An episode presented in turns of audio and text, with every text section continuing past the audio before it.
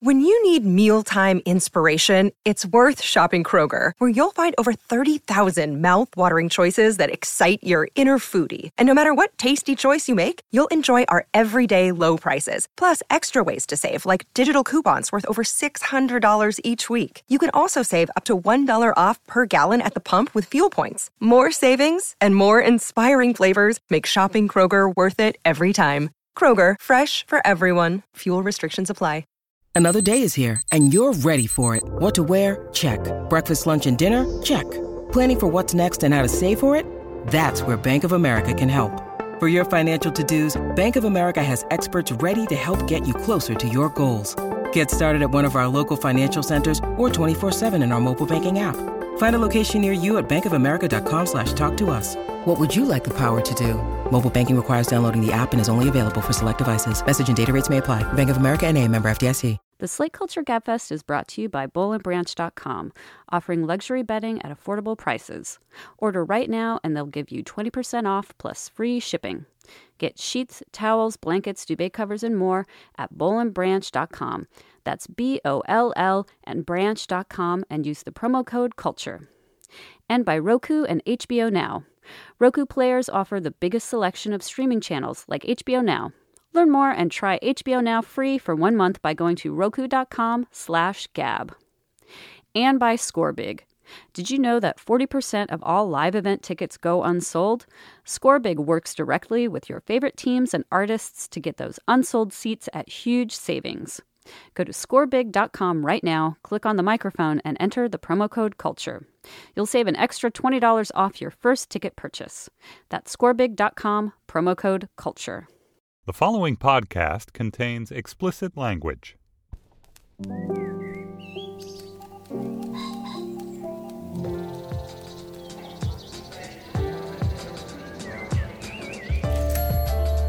I'm Stephen Metcalf, and this is the Slate Culture Gabfest Men Are Still Good edition. It's Wednesday, March 30th, 2016. You hadn't heard that yet?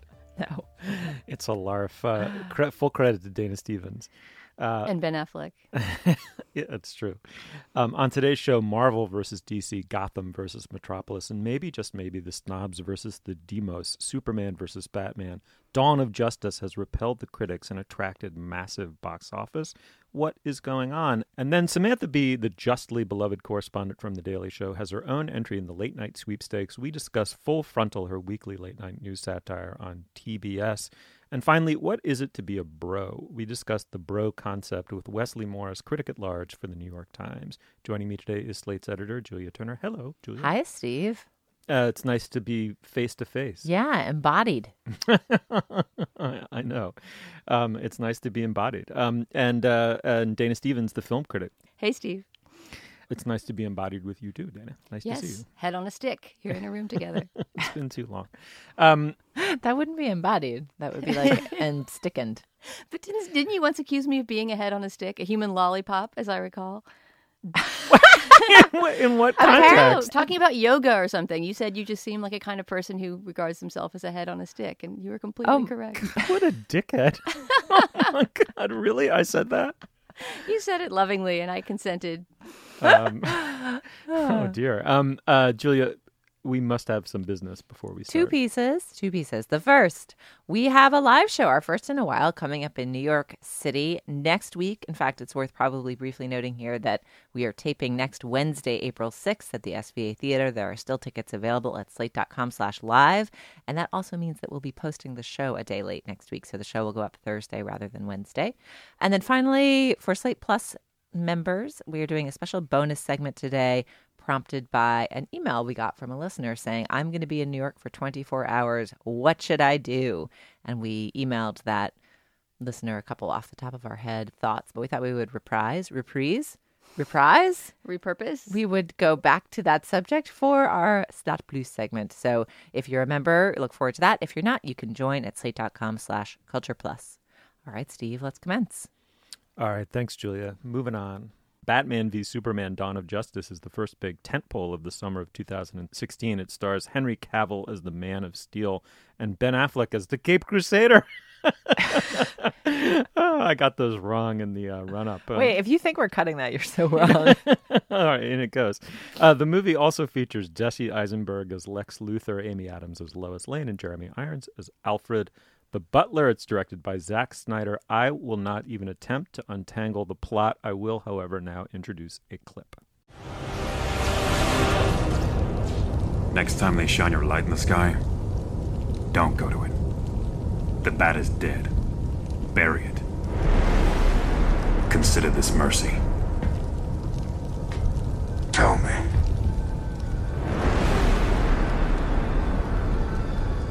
Do you bleed?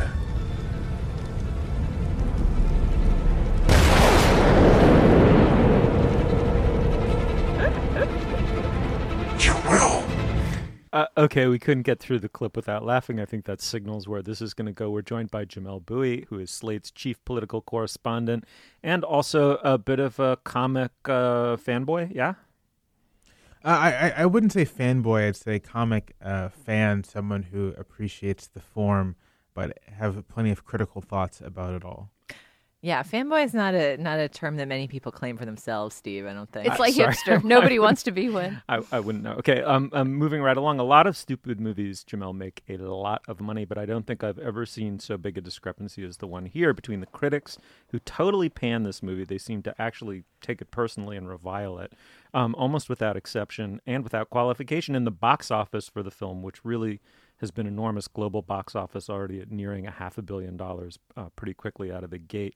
We'll get to what box office now means in a global context. But for now, the movie was reviled and it was a hit. Surely not everyone is hate watching this movie. Who's wrong here, the eggheads or the peuple? I don't think the eggheads are wrong. It is a very bad movie. I think that the general public is not looking for something that's sophisticated in superhero movies, right? They want to see Batman versus Superman fight, and as long as the movie delivers that much, they're quite happy. And I mean, I have to say this does disappoint me somewhat as a fan of the characters and as kind of a long-time comic book reader. The persistent criticism of comic books, and I think more or superhero comic books, and more specifically the fans of superhero comic books, is that they aren't actually interested in story or character. They are just indulging power fantasies and want to see sort of indiscriminate violence in service of the power fantasies. And that's what this movie is. And the massive box office total seems to suggest that, at least for fans of these films, or at least the people who go to see these films, that criticism is very much true. Mm-hmm. Although, isn't there some, maybe this is just like clutching at straws of box office hope, doesn't this movie have an unprecedented drop off from its like Friday returns to its Sunday returns, suggesting that a lot of the people who went to see it, even the people most predisposed to like this movie, went home and tweeted all their friends, "Stay away, stay back." It does, and you know there is some suggestion that this might look like the Green Lantern film from a couple years ago, which had a very good opening weekend and then just dropped off into oblivion as word of mouth got around that this was a bad film. Okay, I think there's like a lot of fun meat and gristle to tear into on this one. A lot of muscly man flesh we can rend asunder when we get into the movie. Wow, that got really violent. But before we do, I think we should talk about why this is an interesting failure or an interesting discrepancy between box office and quality. Because to the uninitiated, it seems like yet another superhero movie, but what it actually marks is a bid by Time Warner, which owns the DC comic properties, to try to launch a set of superhero movie franchises that can help them equalize the Marvel universe, which between the Avengers movies, the Captain America movies, and some other set of movies, and the Iron Man movies, which are all intertwined, it's having a good run. Not to mention the Guardians of the Galaxy movie, which we all liked all right. So Jamel, can you talk a little bit about like Marvel and DC and this rivalry and how they fared at the box office for the last, 5 to 10 years, and just like in general, like is one Coke and Pepsi? Is there like a McDonald's, Burger King, Avis Hertz dynamic between these two? Like what's the broader macro story of these two, not Batman v Superman, but Marvel v DC going to battle, and what does this film perhaps pretend? Well, there is at times, and I think their history is there has been a bit of Coke versus Pepsi element to the Marvel versus DC rivalry. But in general, the two companies from their beginnings, DC Comics in the 1930s and 1940s, Marvel Comics in its sort of modern form, at least in the 1960s, they have stood for sort of two different kinds of superhero. DC, I think, as evidenced by kind of the mythic qualities of Superman, of Batman, of the Flash, like these sort of living gods, has always kind of put forth this kind of almost self-consciously mythic version of their superheroes, that they stand for these broad themes and these broad ideas, and they interact in a world where that's understood by everyone. Marvel, on the other hand, has traditionally portrayed heroes that are very much just people. They have like human flaws, human foibles, and that, I think, continues into the present day films. What stands out about the Marvel Studios movies, which are different than the Marvel property movies made by Fox, like X-Men and the Fantastic Four, or that the Marvel Studio movies are very much about these characters as people, right? So in Iron Man, in the Iron Man series, Tony Stark fights with his robotic suit, but he also deals with relationship problems and alcohol abuse and all these human qualities. And so I think part of what gives the Marvel movies their charm is exactly this, that they very much feature superheroics and, you know, massive world-scale destruction, but they're also very much about the characters themselves. That you, in Guardians of the Galaxy, you like Star-Lord and Groot and all of them, Rocket Raccoon, for who they are just as much as what they can do. And that, you know, in the handful of DC movies that have been made over the last couple of years, and I think I would include the Christopher Nolan Batman movies as well, you're watching films that are less concerned with these people, less concerned with Bruce Wayne, and more concerned with what Bruce Wayne represents. What in the case of Batman versus Superman or Man of Steel, what Superman represents. I mean, I don't know about you, Steve, but coming out of 2013, Man of Steel, I felt no need to see Henry Cavill play Superman ever again. It was such a lifeless incarnation of the character, and the idea that it's being now repurposed in order to create an ATM machine for a new company just strikes me as bottomlessly cynical. And not to mention that Ben Affleck, the combination of Ben Affleck and Henry Cavill in this movie, it's like two drains were opened at the bottom of the movie screen and all the energy just poured out. There's no moment between the two of them that has a spark of life. The only moments in the film that do have to do either with the villain Lex Luthor Jr., played, I think, in a very mannered but amusing way by Jesse Eisenberg, or a couple of Amy Adams scenes. But these two superheroes that we're supposed to be thrilled by the confrontation of are both just as boring as a sack of oats. I couldn't agree more. And Jamel, it seems to me this movie was made under a series of constraints that were very hard to work their way out of cleverly. One was, first of all, you have to get these two people to fight. I mean, that's the premise. Yeah, it's not Batman & Superman. No. Right. So the premise of the whole thing to cart people into the theater en masse is that you're going to see these two fight. That immediately creates all kinds of superhero problems, right? You have to create a plot that makes it convincing that they'd be somehow sufficiently enraged at each other to do that. Secondly, one has superpowers and the other doesn't, so you have to somehow equalize the two of them. And to hide all of these strategic necessities as plot necessities, they wrap the whole thing in ponderous theology about the nature of Superman as a quasi-god. Talk a little bit about what's uniquely awful about this movie. Sure.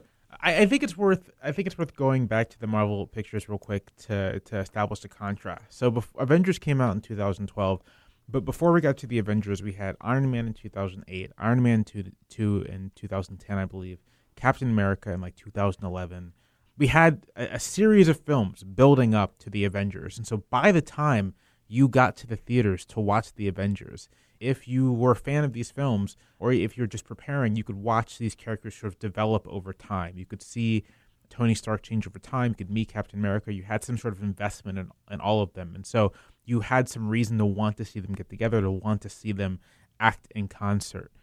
This doesn't exist in Batman versus Superman. There really is... no reason for them to be fighting within the context of the film, which is disappointing because in the kind of the universe that history of the characters. They have fought in the past, and the reasons why their fights have held any weight whatsoever is because they had a prior relationship. They were friends. They were friends with very different ideas about what it meant to be a hero, what it meant to operate sort of a bit outside the law. And those conflicts, the fights then were vehicles for those conflicts, ways you could see these two men and their kind of style of heroism play out. And that doesn't exist in this film. It really does seem as if the studio thought, hey, we want to have Batman versus Superman fight because that just seems kind of cool. Let's figure out a way to make that happen. Yeah, I mean, the fight is the biggest problem with the movie. And the movie takes, it's probably 2 hours and 20 minutes running time. It takes about 90 minutes to get to the fight. And you know that they're going to make up because it's not going to end with like them in conflict, and then there's to be a whole other set of fight with the actual baddie. But just to, I mean, and I think we will spoil some details about the fight. For example, spoiler: there is a fight. So if you, for some godforsaken reason, still want to see this movie unspoiled, you should fast forward about 10 minutes to the end of the segment. It's just a chess game: Batman v Superman. Very collegial, very friendly. It's actually they play celebrity. Pop quiz. But no, so like. Among the things about the fight is actually like a mind-bogglingly, amazingly poorly executed thing, and it's worth unpicking apart how horrible it is. So for one thing, they're both there as dupes. So neither of them has agency where you're rooting for them or you're excited to see them do battle, because Batman is in this movie sort of like an aging paranoiac who's like mad that there's another superhero in town, which is like not the hottest look as a set of motives. Like basically he's motivated by jealousy and a sense that he's and like a sense of impotence. So that's like gross. And then Superman is like, who's this pesky humanoid? Screw this guy. He's in my way. They set up the fight. In the fight, somehow Batman has acquired a bit of kryptonite. But rather than just using it to kill his enemy, as he would if he were really, if his heart was in it, he like somehow turns it into a kind of like aerosol spray. And so he basically like fight roofies Superman so that Superman is like diminished enough that he can prove his dominance over him. And then when he's in this fight roofied state, he fights in the most dirty, unbecoming manner that makes you basically feel like you can never respect Batman again. He doesn't break a porcelain bathtub over Superman's head while he's down. He just kind of like flips his ragdoll body around and like knocks out some pillars. It's just like disgusting. That's all Zack Snyder too. Zack Snyder, I mean, just to go on a brief tangent, is one of the most sadistic action filmmakers there is. He just basically wants to enjoy seeing people get wailed on and chopped. Yeah, so you're basically rooting for Batman to be a like impotent, insecure, sad sadist, or you're not. But then what are you rooting for on the other side? For like the inexorable force of like skull crushing, a fist to like break the wind out of Batman's windpipe. I mean, basically by the end of that fight, I kind of am. I'm like, fuck it, kill Ben Affleck. He's like such a fucking asshole. Oh, I wanted them both to wipe each other out and to take the superhero genre with them. And then just to, I mean, the Superman quality too. The other problem with the fight and the broader movie is, I mean, I'm not a huge fan of Christopher Nolan or Christopher Nolan's Batman movies, but I can at least acknowledge that they did something kind of new, right? Like they did add this kind of somber, brooding quality. They added this level of darkness. Like there, you did feel like you were in a fully realized and somewhat interesting world. And I do think that was it the second one that had Heath Ledger was like a genuinely, due to that performance and the resonance of that performance after Ledger's death, and you know, not to undersell the rest of it. With Michael Caine and Christian Bale, like to go there for a couple movies, fine. But to then turn Superman into also a sad, brooding guy, like isn't Superman all supposed to be plucky cheer and like kind of grotesquely square bravado? And I could get that it would be hard to translate such a like square macho character for the 2010s, but they should have tried a little harder. It seems like he was just Batman too.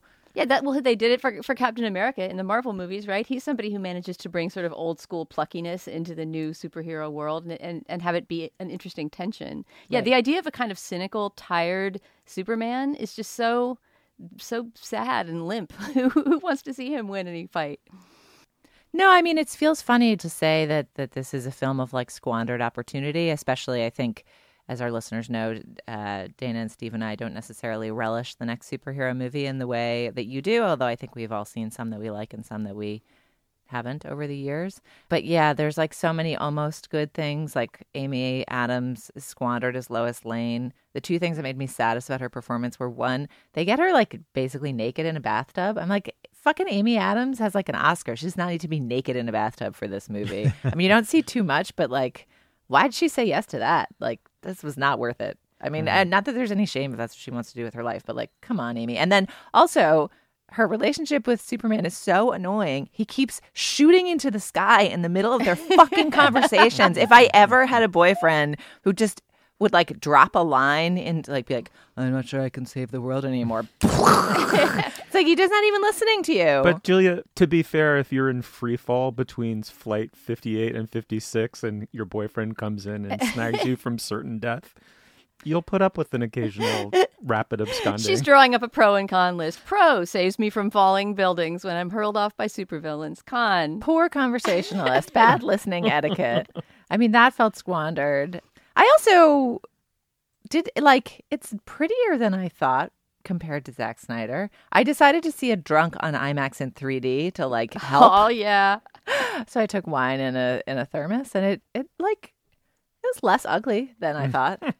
There's like a lot of elegantly floating particulate matter in various scenes. Oh, but it's all that bullshit Zack Snyder's slow time, you know, where the bullet has to be moving at a different speed than everyone in the background. It's just such bullshit. It's such a visual cliche. There was not one moment in this movie that was not a massive cliche. It's phony baloney all the way through. Jamel, it was such a pleasure to have you back on the show to talk about this travesty of the movie and make some sense of it for us. Jamel Bowie is the chief political correspondent for Slate. Jamel, thanks so much for coming back on the show. Thank you for having me. All right, now is the moment in our podcast where we talk about our sponsor, Julia Turner. What do we have? The Slate Culture Gabfest is sponsored this week by BollandBranch, Steve. If you want to get anything done, you have to sleep. You have to sleep well.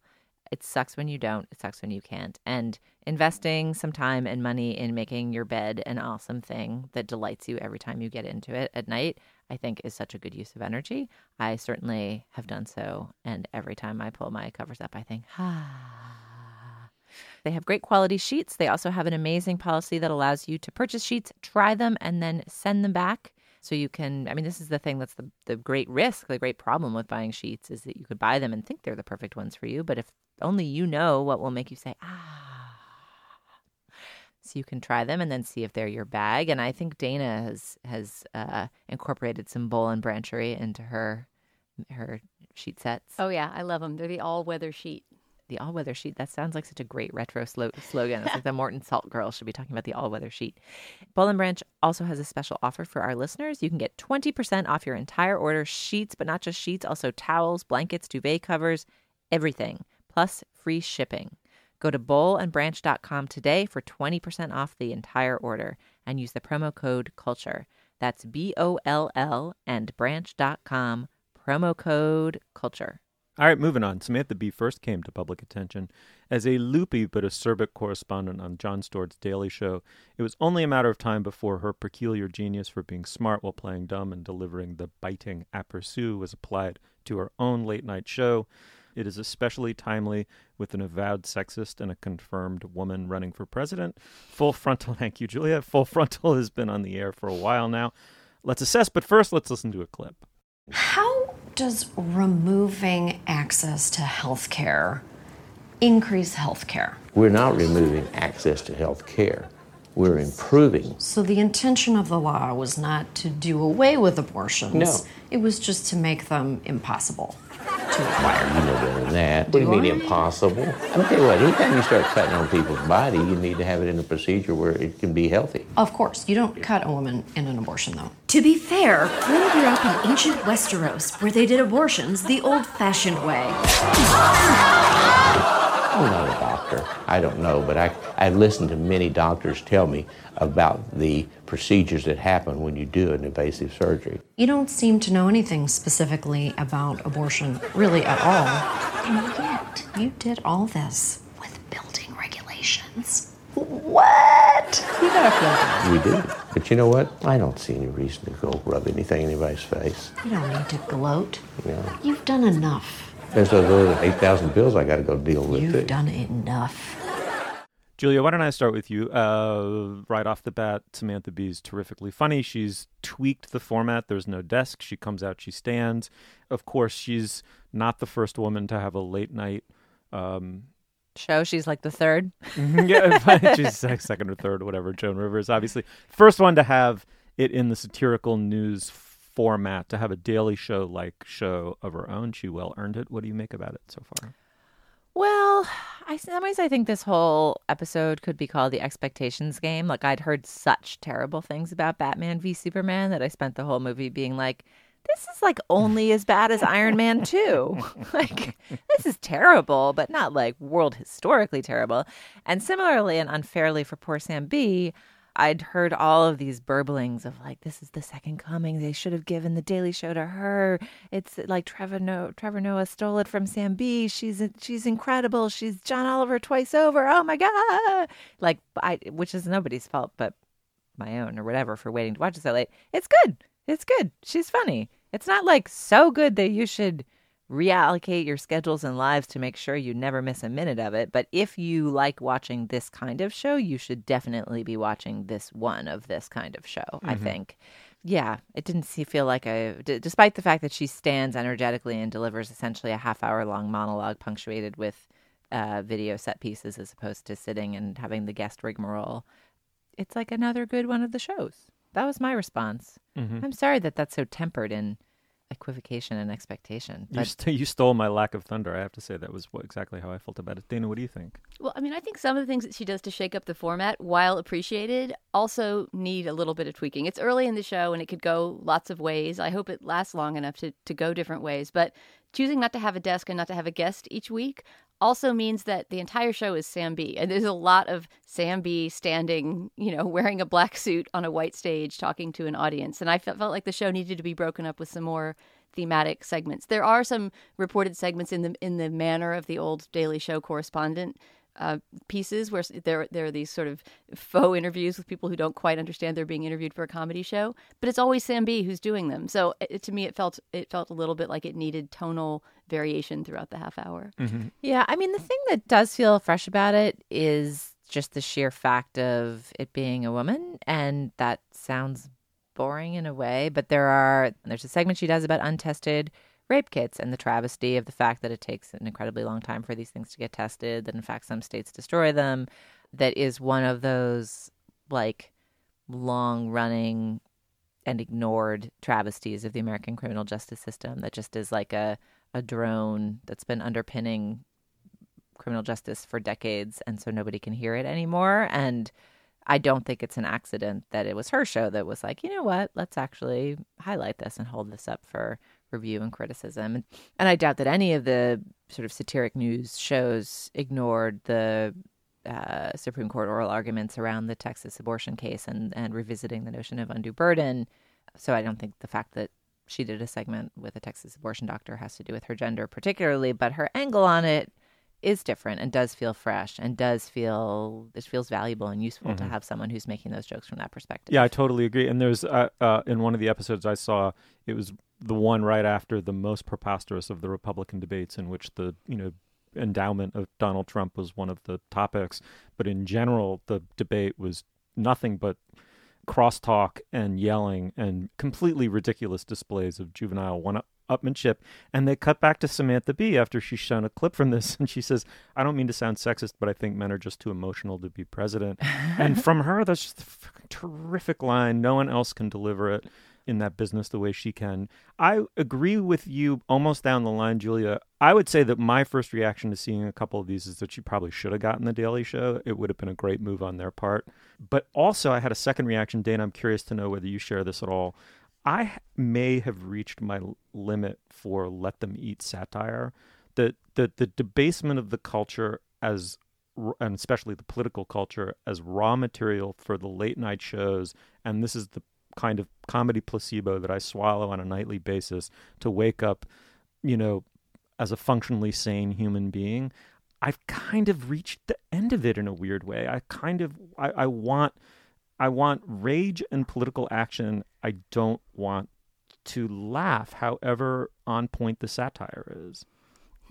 Yeah, that's maybe I think it is possible that our whole culture has reached that point in the sense that desire to have a nightly place to laugh at the political absurdities of the day has dispersed into all these little niche markets, right? And you can go here for a taste of this style of it and there for a taste of another style of it. And the idea that that's sort of an institution that we return to, as in the old Daily Show days, may be gone. But I don't think it's going to be gone in the way that you might prefer, where all of these shows simply disappear from the landscape. I mean, to me, John Oliver is now filling that space in his weekly show. And my theory about why she didn't do the Daily Show is maybe she was offered it and she didn't take it. I mean, this is once a week, half an hour. That's every single night for half an hour. And Samantha Bee's a mother, and maybe she didn't want her entire life to be taken over by the daily production of television. Mm-hmm. Sure. Yeah, I don't actually think there's been clear reporting around what the rationale or line of thinking or, you know, order of offers was at Comedy Central, although it might be telling that Sam Bee's weekly show isn't at Comedy Central. But I also think it's interesting that her gender is still so much of a factor that we sort of think, oh, she's a mom. Maybe she wants to do a weekly show. I mean, not that that's not an unreasonable factor, but like, why shouldn't any of these people who are dads or just people who like their yoga classes want to have a weekly show instead of a daily show if you can get the economics of it right? I mean, I do. It is one of those things where it both seems it's crazy how crazy it is. It's crazy how rare it is, and it's valuable to have her voice there, even though it does not feel like in 2016 it should be novel or surprising to have a woman just talk for half an hour. And I kind of like that. I like that she's not like, let me interrupt my voice with some other voices. I like that she's just like, fucking listen to me. Fucking listen to me for half an hour. I'm not sure I'm going to, but I like that that's what she wants. All right. Well, I think on that note, we can leave it there. The show is Full Frontal. It stars Samantha Bee, late of The Daily Show. Tell us what you think of Full Frontal, whether you like it, whether you think she's keeping pace or exceeding Trevor Noah and John Oliver. All right, now's the moment in our podcast where we talk about our other sponsor. Julia Turner, what do we have? The Slate Culture Gabfest is also sponsored today by Roku and HBO. Roku players give you the biggest selection of streaming channels like HBO Now, plus innovative features like voice search, unbiased search results, and private listening via the Roku remote or your mobile app. And with HBO Now, you get all of HBO, including every season, every episode of HBO's addictive original series, past and present, plus the biggest and latest movies before any other streaming service. No TV package required. I will say, we just set up a Roku a couple months ago, and it's so great and so easy. I did, full disclosure, make my husband do it, but it seemed like it was easy for him. And I use it all the time, particularly when we're prepping for this show. My Monday night TV viewing was often a like sad scramble of me watching something on a tiny screen because I just couldn't do the math of how to get the streaming service to cooperate with the TiVo, and Roku has made that much easier and made it much easier for me to watch exactly what I want to watch, exactly where I want to watch it. You can try HBO Now free for 1 month. Visit Roku.com/gab to learn more about Roku players and to get your 1 month free HBO Now trial.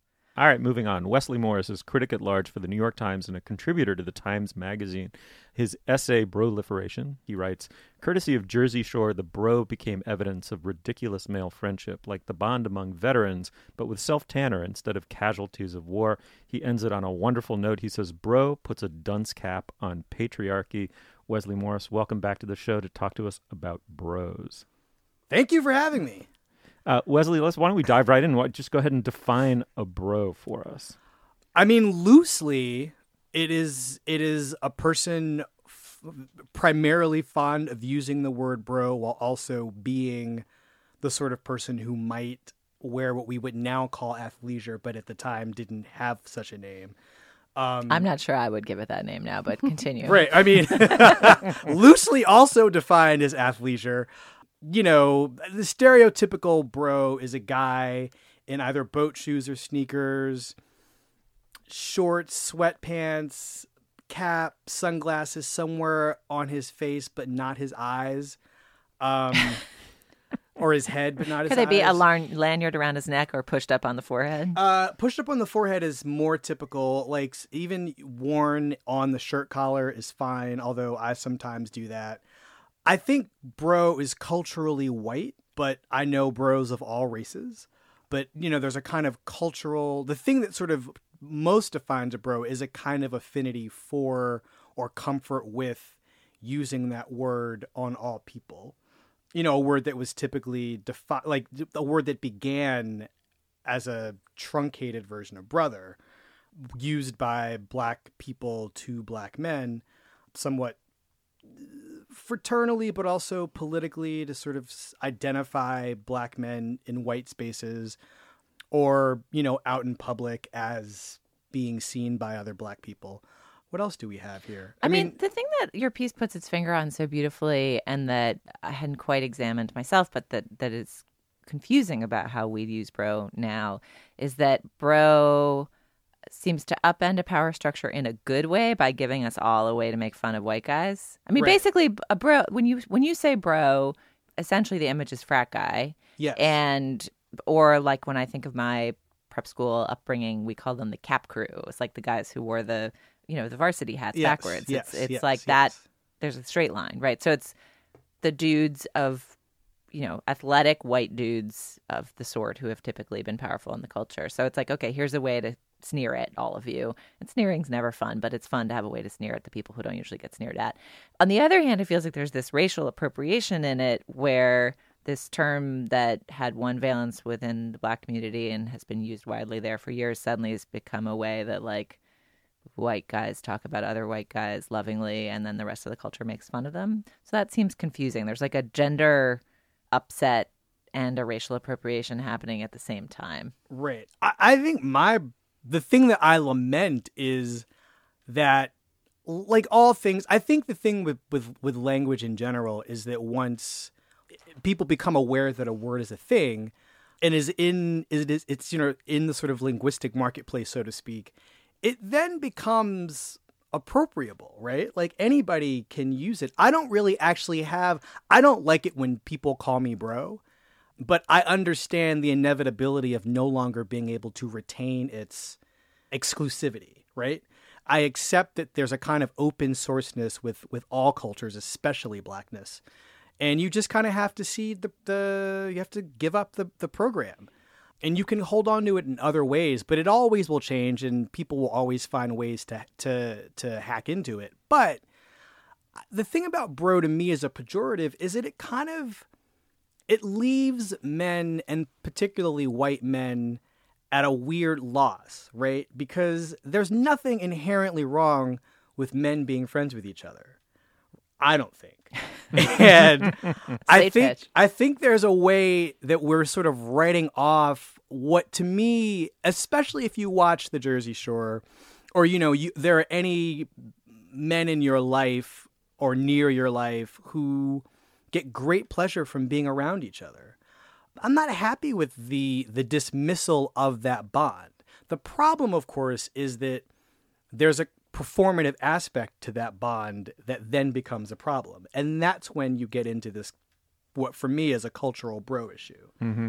When the broness becomes a way to suppress, explain, condescend, block, you know, BLOC around a particular idea or person, in this case, Bernie Sanders. But, you know, it's tough for me because it's both a problem in one direction and a problem in a different direction.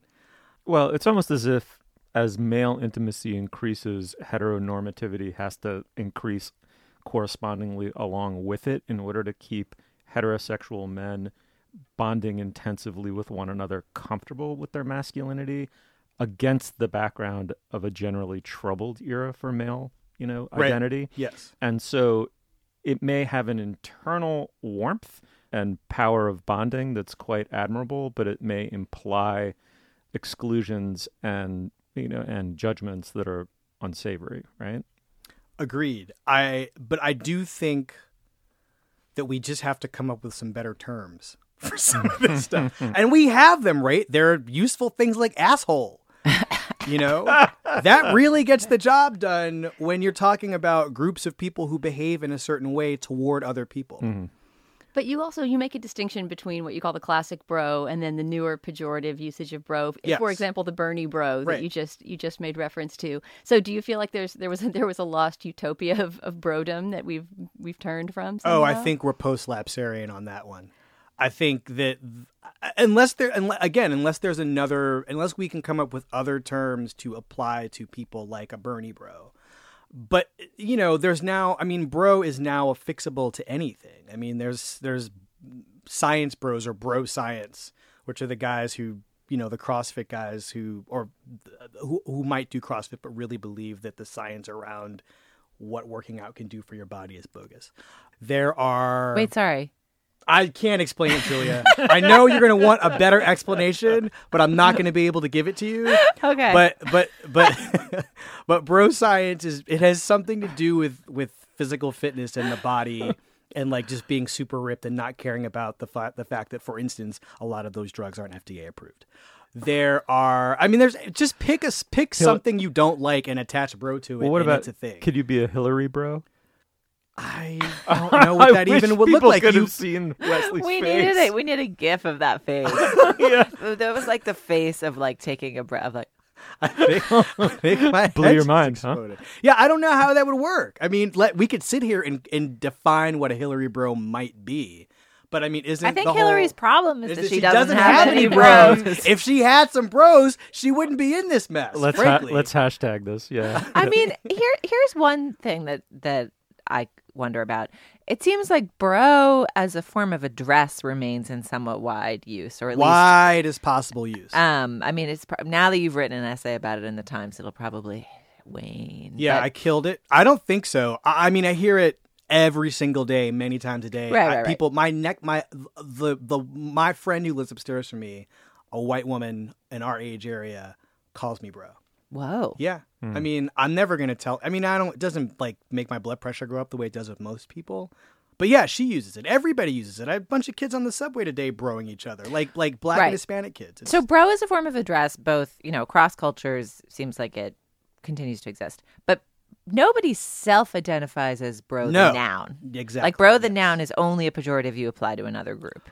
Well, the thing that I bring up in the piece is the Rob Gronkowski party ship. Rob Gronkowski, tight end for the New England Patriots, had a big party on a big Norwegian cruise line ship. You got to say the name of it. The Gronk Express? What was it called? It's the Gronk's party boat. Yeah. Or party ship. Sorry, Gronk's party ship. And it invited people, you know, bring your babes and your bros. I mean, there is, you know, what are you doing tonight? I'm going out with my bros. But if you wanted, what are you, in the same way that you wouldn't self-identify as a hipster, you also wouldn't self-identify as a bro. Yeah, like that's still relational. It's like my bros. You would never be like, I bro. Right. As a bro, let me tell you. Yeah. You know, no, nobody would do that. I think the only thing left to where that's applicable for me, and it's a term I hate, but people still identify this way, is foodie. I know that we've gone off to some other planet with this, but that's the only self-identification that to me is kind of pejorative, that people don't understand as pejorative and still use to explain their relationship to a certain kind of diet. That's why foodies are worse than bros. Yes, they are worse than bros. Foodies are the worst.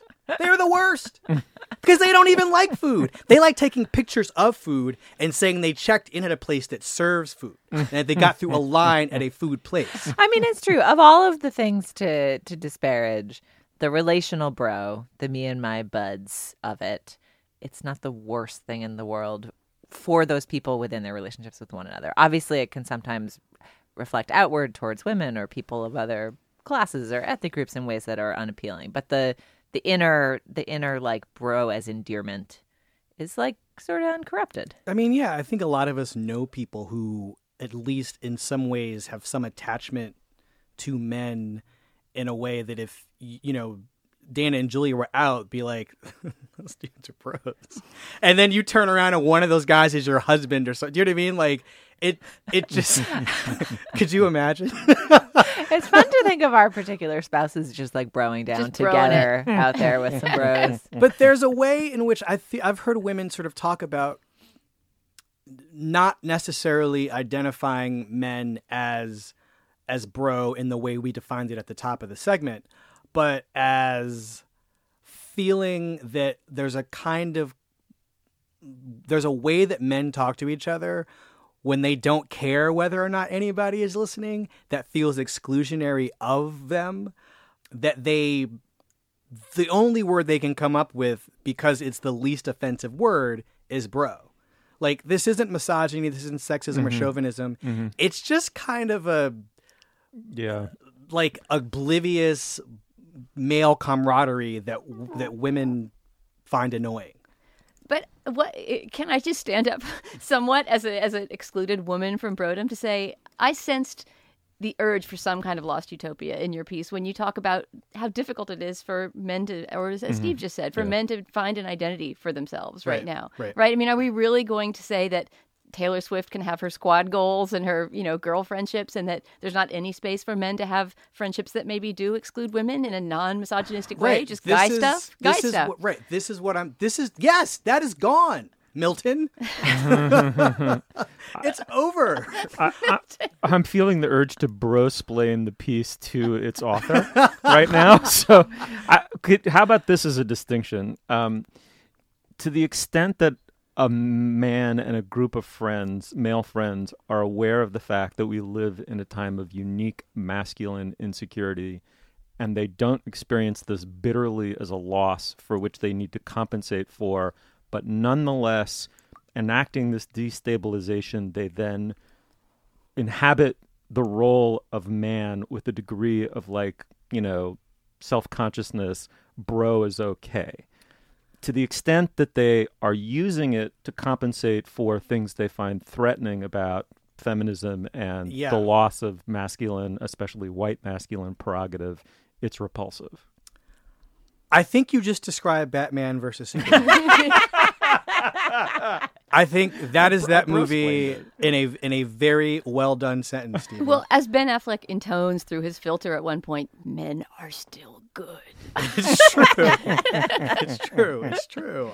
All right, well, Wesley, always, it's such a huge pleasure to have you on the show. It was great to have you back, bro. It's a pleasure to be here. Oh, it was. Look, that was so good. I got the look, man. Do not call me bro, says Wesley Morris to Steve Metcalf. I'm not your bro, dude. Apparently. All right, thanks so much for coming on. That was great. Always. All right, now's the moment in our podcast where we talk about our other sponsor, Julia Turner. What do we have? We have a new sponsor this week, Steve. It's ScoreBig.com, which is an online ticket reseller with a difference.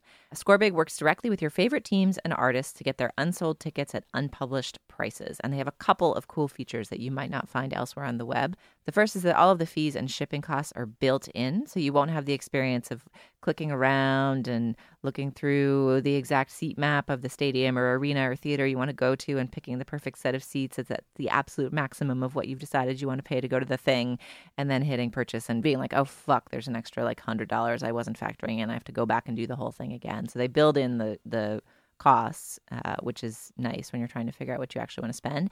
And then also for certain events, they have a feature called Name a Ticket Price. So if you just want to go, you know, I think probably this summer we'll take our kids to their first baseball game.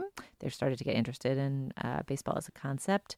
You could sort of pick a game that you want to go to, pick how much you want to pay for the seats. If you're taking 3-year-olds to a baseball game for the first time, you're probably really only going to go for like 4 innings and a hot dog and get out of there. So you don't really want to pay premium rates for premium seats.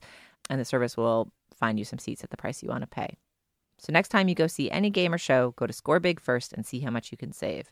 Go to ScoreBig.com right now, click on the microphone, enter promo code CULTURE, and you'll save an extra $20 off your first purchase. That's ScoreBig.com, promo code CULTURE for $20 off whatever you buy. All right, well, now is the moment in our podcast where we endorse Dana Stevens. What do you have?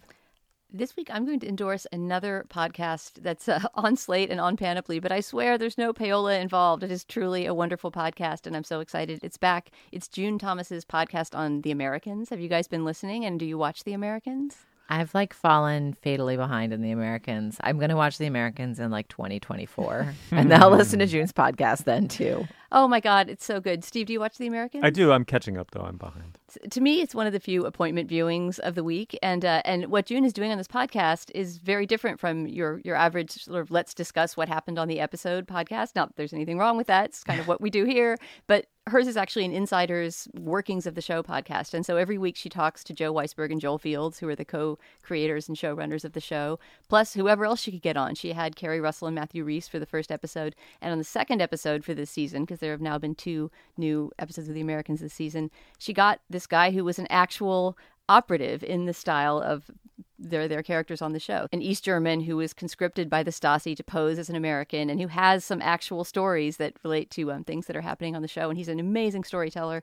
And June is just the best interviewer. I'm sure if you listen to this podcast, you're in love with June Thomas. So if you want to hear her dig into what I think is one of the best shows on TV right now, Slate's The Americans podcast posts every week after the show airs on Wednesday. Cool. Julia, what do you have? I just want to follow that up by saying that one of my favorite June Thomas podcast experiences is actually a Slate Plus members only perk, which has concluded forever. So it's really good. I'm shouting it out now. But she and Seth Stevenson did this joint podcast for Downton Abbey for the last few seasons, including the final season, which just concluded a couple weeks ago. And I stopped watching Downton Abbey as soon as the guy died, like in season 2 or whatever. But I've been listening to them consistently throughout and just following it exclusively as a podcast. And it's delightful. And if you think that show is preposterous and basically worthless, but still entertaining, it's a great way to experience it. So just skip the end of Downton, but listen to June and Seth on Slate Plus. All right, guys, I got nothing here. I'm going to endorse my favorite yogurt. It's culture. That's like the corniest joke you've made in 8 years, Dana. I've like never heard you make a joke that lame in my life. That's awesome. Inspired by your endorsement. Fantastic.